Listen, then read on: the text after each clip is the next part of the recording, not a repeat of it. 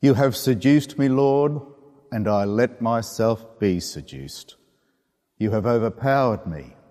You were the stronger. These are the words of the truly torn Jeremiah.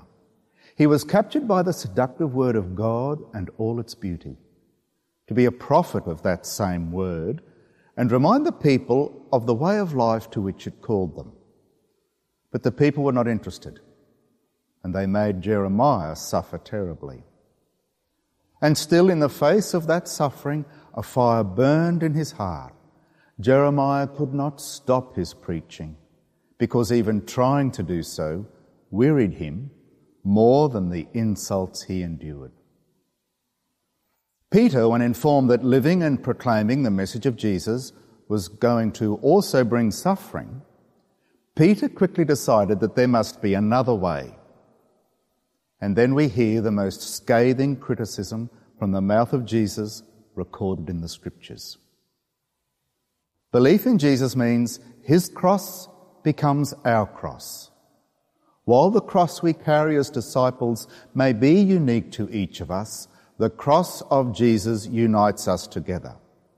Unless we are united with Christ in this journey, then suffering becomes even more meaningless and more difficult to bear. Jeremiah, Peter, and countless other followers of the Word of Life have experienced suffering and rejection. The followers of Jesus, in the example of Jeremiah, bring the Word of Life to the issues of our society today and seek to have a conversation about them. Ah, late term abortions and killing the child that survives a late term abortion and is offering the option of euthanasia to 14 year olds, a humane society at its best. Does the reflex action of when faced with life's most difficult dilemmas, then kill, perhaps become the mentality that can simmer through the human community in other unwelcome ways. Of course, as we know, such an opinion is too quickly dismissed and the respectful conversation rarely occurs. But this is not our word that we live and preach. It is the word of God, the word of life. And life will always triumph over injustice, suffering, and death.